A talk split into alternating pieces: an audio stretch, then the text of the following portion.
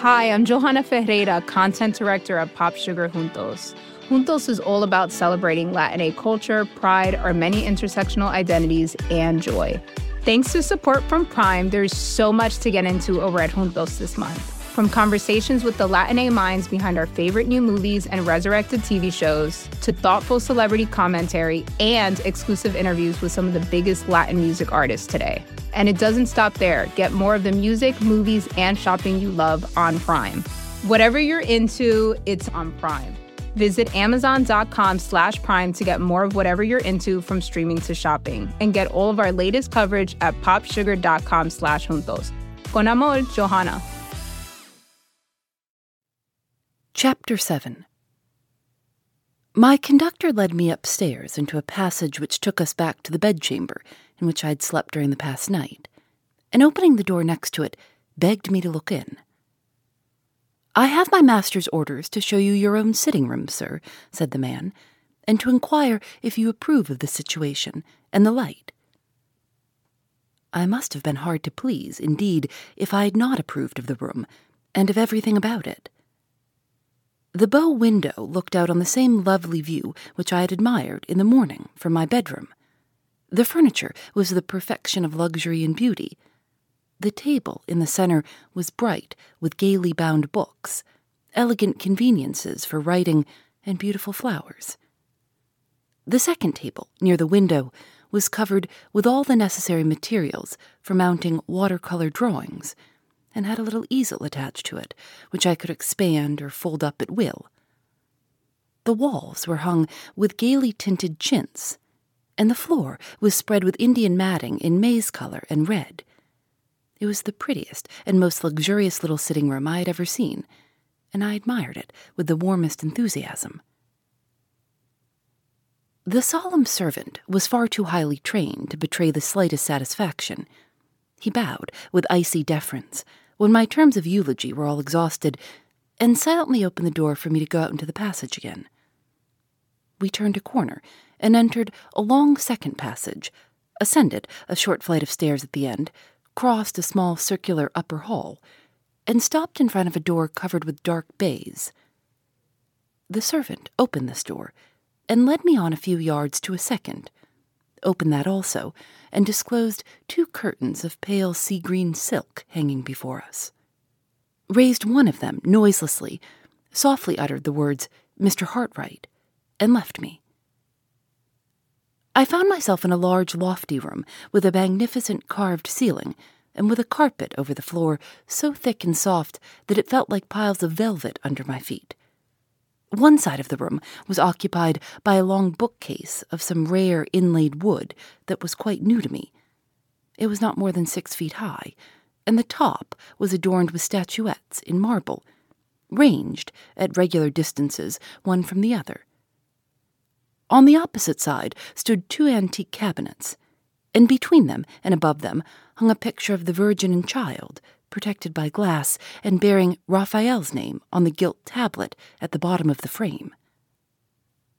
On my right hand and on my left, as I stood inside the door, were chiffoniers and little stands in buhl and marqueterie loaded with figures in Dresden china, with rare vases, ivory ornaments, and toys and curiosities that sparkled at all points with gold, silver, and precious stones. At the lower end of the room, opposite to me, the windows were concealed, and the sunlight was tempered by large blinds of the same pale, sea green color as the curtains over the door. The light thus produced was deliciously soft, mysterious, and subdued. It fell equally upon all the objects in the room. It helped to intensify the deep silence and the air of profound seclusion that possessed the place and it surrounded, with an appropriate halo of repose, the solitary figure of the master of the house, leaning back, listlessly composed, in a large easy chair, with a reading easel fastened on one of its arms and a little table on the other. If a man's personal appearance when he is out of his dressing room and when he is past forty can be accepted as a safe guide to his time of life, which is more than doubtful, Mr. Fairlie's age, when I saw him, must have been reasonably computed at over fifty and under sixty years. His beardless face was thin, worn, and transparently pale, but not wrinkled. His nose was high and hooked. His eyes were of a dim grayish blue, large, prominent, and rather red round the rims of the eyelids. His hair was scanty, soft to look at, and of that light sandy color which is the last to disclose its own changes towards gray. He was dressed in a dark frock coat of some substance much thinner than cloth, and in waistcoat and trousers of spotless white. His feet were effeminately small, and were clad in buff colored silk stockings and little womanish leather slippers. Two rings adorned his white, delicate hands, the value of which even my inexperienced observation detected to be all but priceless. Upon the whole, he had a frail, languidly fretful, over refined look, something singularly and unpleasantly delicate in its association with a man, and, at the same time, something which could by no possibility have looked natural and appropriate if it had been transferred to the personal appearance of a woman. My morning's experience of Miss Halcombe had predisposed me to be pleased with everybody in the house, but my sympathies shut themselves up resolutely at the first sight of Mr. Fairlie. On approaching nearer to him, I discovered that he was not so entirely without occupation as I had at first supposed. Placed amid the other rare and beautiful objects on a large, round table near him was a dwarf cabinet in ebony and silver containing coins of all shapes and sizes, set out in little drawers lined with dark purple velvet. One of these drawers lay on the small table attached to his chair, and near it were some tiny jeweler's brushes, a wash leather stump, and a little bottle of liquid, all waiting to be used in various ways for the removal of any accidental impurities which might be discovered on the coins. His frail white fingers were listlessly toying with something which looked, to my uninstructed eyes, like a dirty pewter metal with ragged edges, when I advanced within a respectful distance of his chair and stopped to make my bow. So glad to possess you at Limmeridge, Mr. Hartright, he said in a croaking voice, which combined, in anything but an agreeable manner, a discordantly high tone with a drowsily languid utterance. Pray sit down and don't trouble yourself to move the chair, please. In the wretched state of my nerves, movement of any kind is exquisitely painful to me. Have you seen your studio? Will it do? I have just come from seeing the room, Mr. Fairlie, and I assure you. He stopped me in the middle of the sentence by closing his eyes and holding up one of his white hands imploringly. I paused in astonishment and the croaking voice honored me with this explanation. Pray excuse me, but could you contrive to speak in a lower key? In the wretched state of my nerves, loud sound of any kind is indescribable torture to me. You will pardon an invalid. I only say to you what the lamentable state of my health obliges me to say to everybody. Yes, and you really like the room? I could wish for nothing prettier and nothing more comfortable, I answered, dropping my voice, and beginning to discover already that Mr. Fairlie's selfish affectation and Mr. Fairlie's wretched nerves meant one and the same thing. So glad. You will find your position here, Mr. Hartright, properly recognized. There is none of the horrid English barbarity of feeling about the social position of an artist in this house. So much of my early life has been passed abroad that I have quite cast my insular skin in that respect. I wish I could say the same of the gentry, detestable word, but I suppose I must use it, of the gentry in the neighborhood. They are sad Goths in art, Mr. Hartright. People, I do assure you, who would have opened their eyes in astonishment if they had seen Charles V pick up Titian's brush for him. Do you mind putting this tray of coins back in the cabinet and giving me the next one to it? In the wretched state of my nerves, exertion of any kind is unspeakably disagreeable to me. Yes, thank you. As a practical commentary on the liberal social theory, which he had just favored me by illustrating, Mr. Fairlie's cool request rather amused me. I put back one drawer and gave him the other with all possible politeness. He began trifling with the new set of coins and the little brushes immediately, languidly looking at them and admiring them all the time he was speaking to me. A thousand thanks and a thousand excuses. Do you like coins? Yes, so glad we have another taste in common besides our taste for art. Now, about the pecuniary arrangements between us. Do tell me, are they satisfactory? Most satisfactory, Mr. Fairlie. So glad. And what next? Ah, I remember. Yes, in reference to the consideration which you are good enough to accept for giving me the benefit of your accomplishments in art. My steward will wait on you at the end of the first week to ascertain your wishes. And what next? Curious, is it not? I had a great deal more to say, and I appear to have quite forgotten it. Do you mind touching the bell in that corner? Yes, thank you. I rang, and a new servant noiselessly made his appearance. A foreigner with a set smile and perfectly brushed hair. A valet, every inch of him. Louis, said Mr. Fairlie, dreamily dusting the tips of his fingers with one of the tiny brushes for the coins. I made some entries in my tablets this morning. Find my tablets. A thousand pardons, Mr. Hartright. I'm afraid I bore you. As he wearily closed his eyes again before I could answer, and as he did most assuredly bore me, I sat silent and looked up at the Madonna and Child by Raphael. In the meantime, the valet left the room and returned shortly with a little ivory book. Mr. Fairlie, after first relieving himself by a gentle sigh, let the book drop open with one hand and held up the tiny brush with the other as a sign to the servant to wait for further orders. Yes, just so, said Mr. Fairlie, consulting the tablets. Louis, take down that portfolio. He pointed as he spoke to several portfolios placed near the window on mahogany stands. No, not the one with the green back. That contains my Rembrandt etchings, Mr. Hartright. Do you like etchings? Yes? So glad we have another taste in common. The portfolio with the red back, Louis. Don't drop it. You have no idea of the tortures I should suffer, Mr. Hartright, if Louis dropped that portfolio. Is it safe on the chair? Do you think it safe, Mr. Hartright? Yes? So glad. Will you oblige me by looking at the drawings if you really think they are quite safe? Louis, go away. What an ass you are. Don't you see me holding the tablets? Do you suppose I want to hold them? Then why not relieve me of the tablets without being told? A thousand pardons, Mr. Hartright. Servants are such asses, are they not? Do tell me, what do you think of the drawings? They have come from a sale in a shocking state, I thought they smelt of horrid dealers and brokers' fingers when I looked at them last. Can you undertake them? Although my nerves were not delicate enough to detect the odor of plebeian fingers which had offended Mr. Fairlie's nostrils, my taste was sufficiently educated to enable me to appreciate the value of the drawings while I turned them over.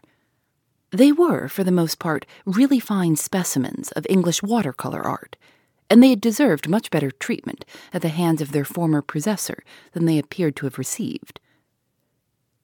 The drawings, I answered, require careful straining and mounting, and in my opinion, they are well worth. I beg your pardon, interposed Mr. Fairlie. Do you mind my closing my eyes while you speak? Even this light is too much for them. Yes?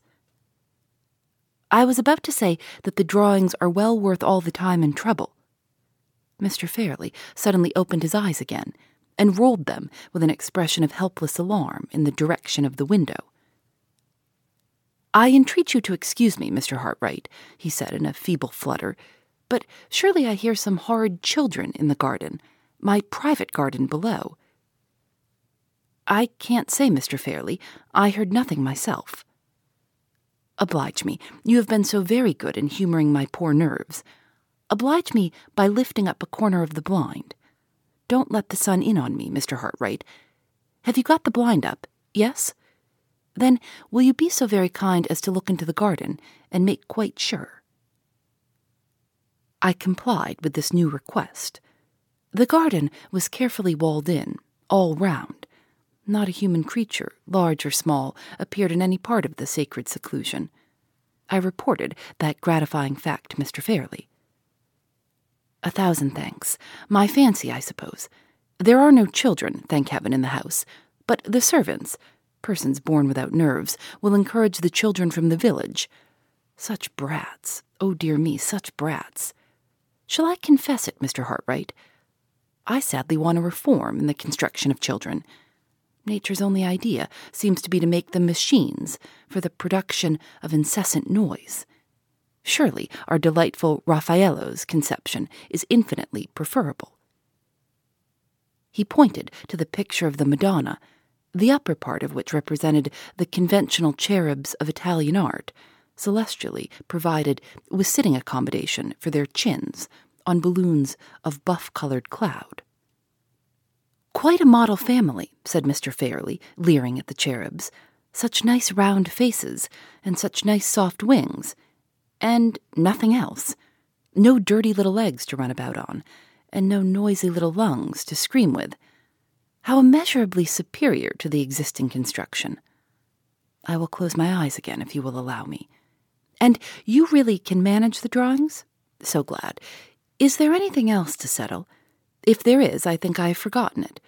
Shall we ring for Louis again? Being by this time quite as anxious on my side as Mr. Fairlie evidently was on his to bring the interview to a speedy conclusion, I thought I would try to render the summoning of the servant unnecessary by offering the requisite suggestion on my own responsibility.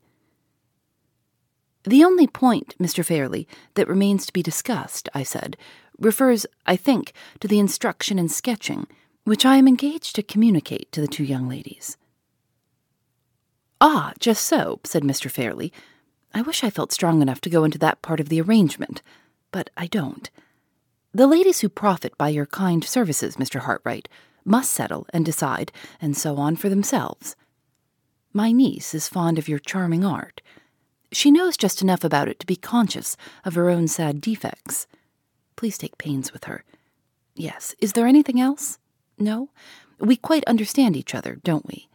I have no right to detain you any longer from your delightful pursuit, have I? So pleasant to have settled everything, such a sensible relief to have done business. Do you mind ringing for Louis to carry the portfolio to your own room? I will carry it there myself, Mr. Fairlie, if you will allow me. Will you really?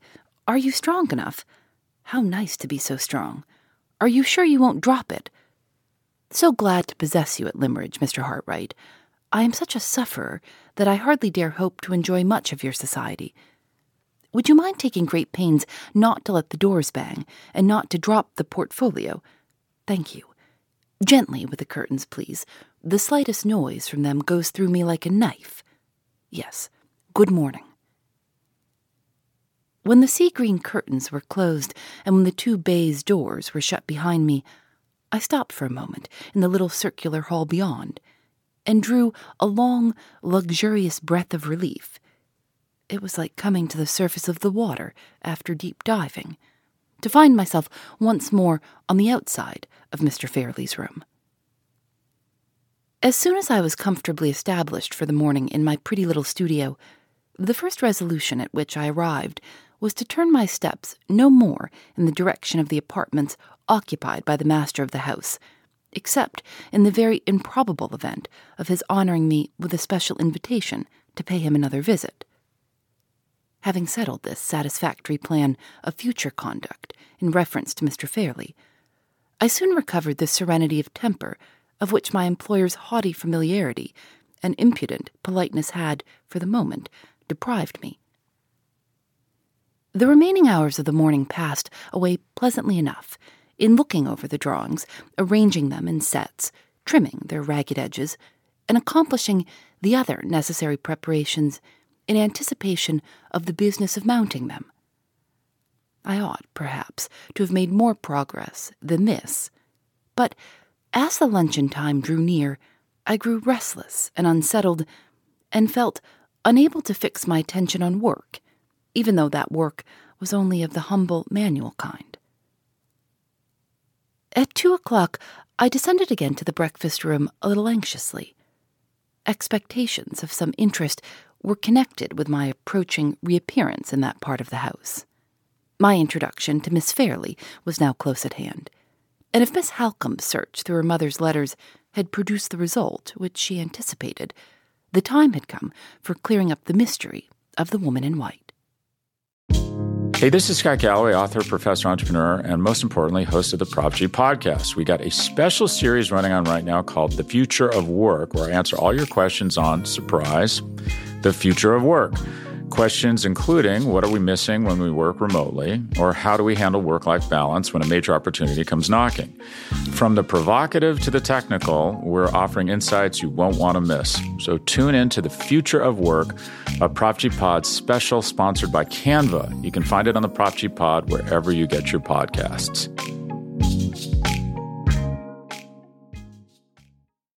Phoebe Reads a Mystery is recorded in the studios of North Carolina Public Radio WUNC.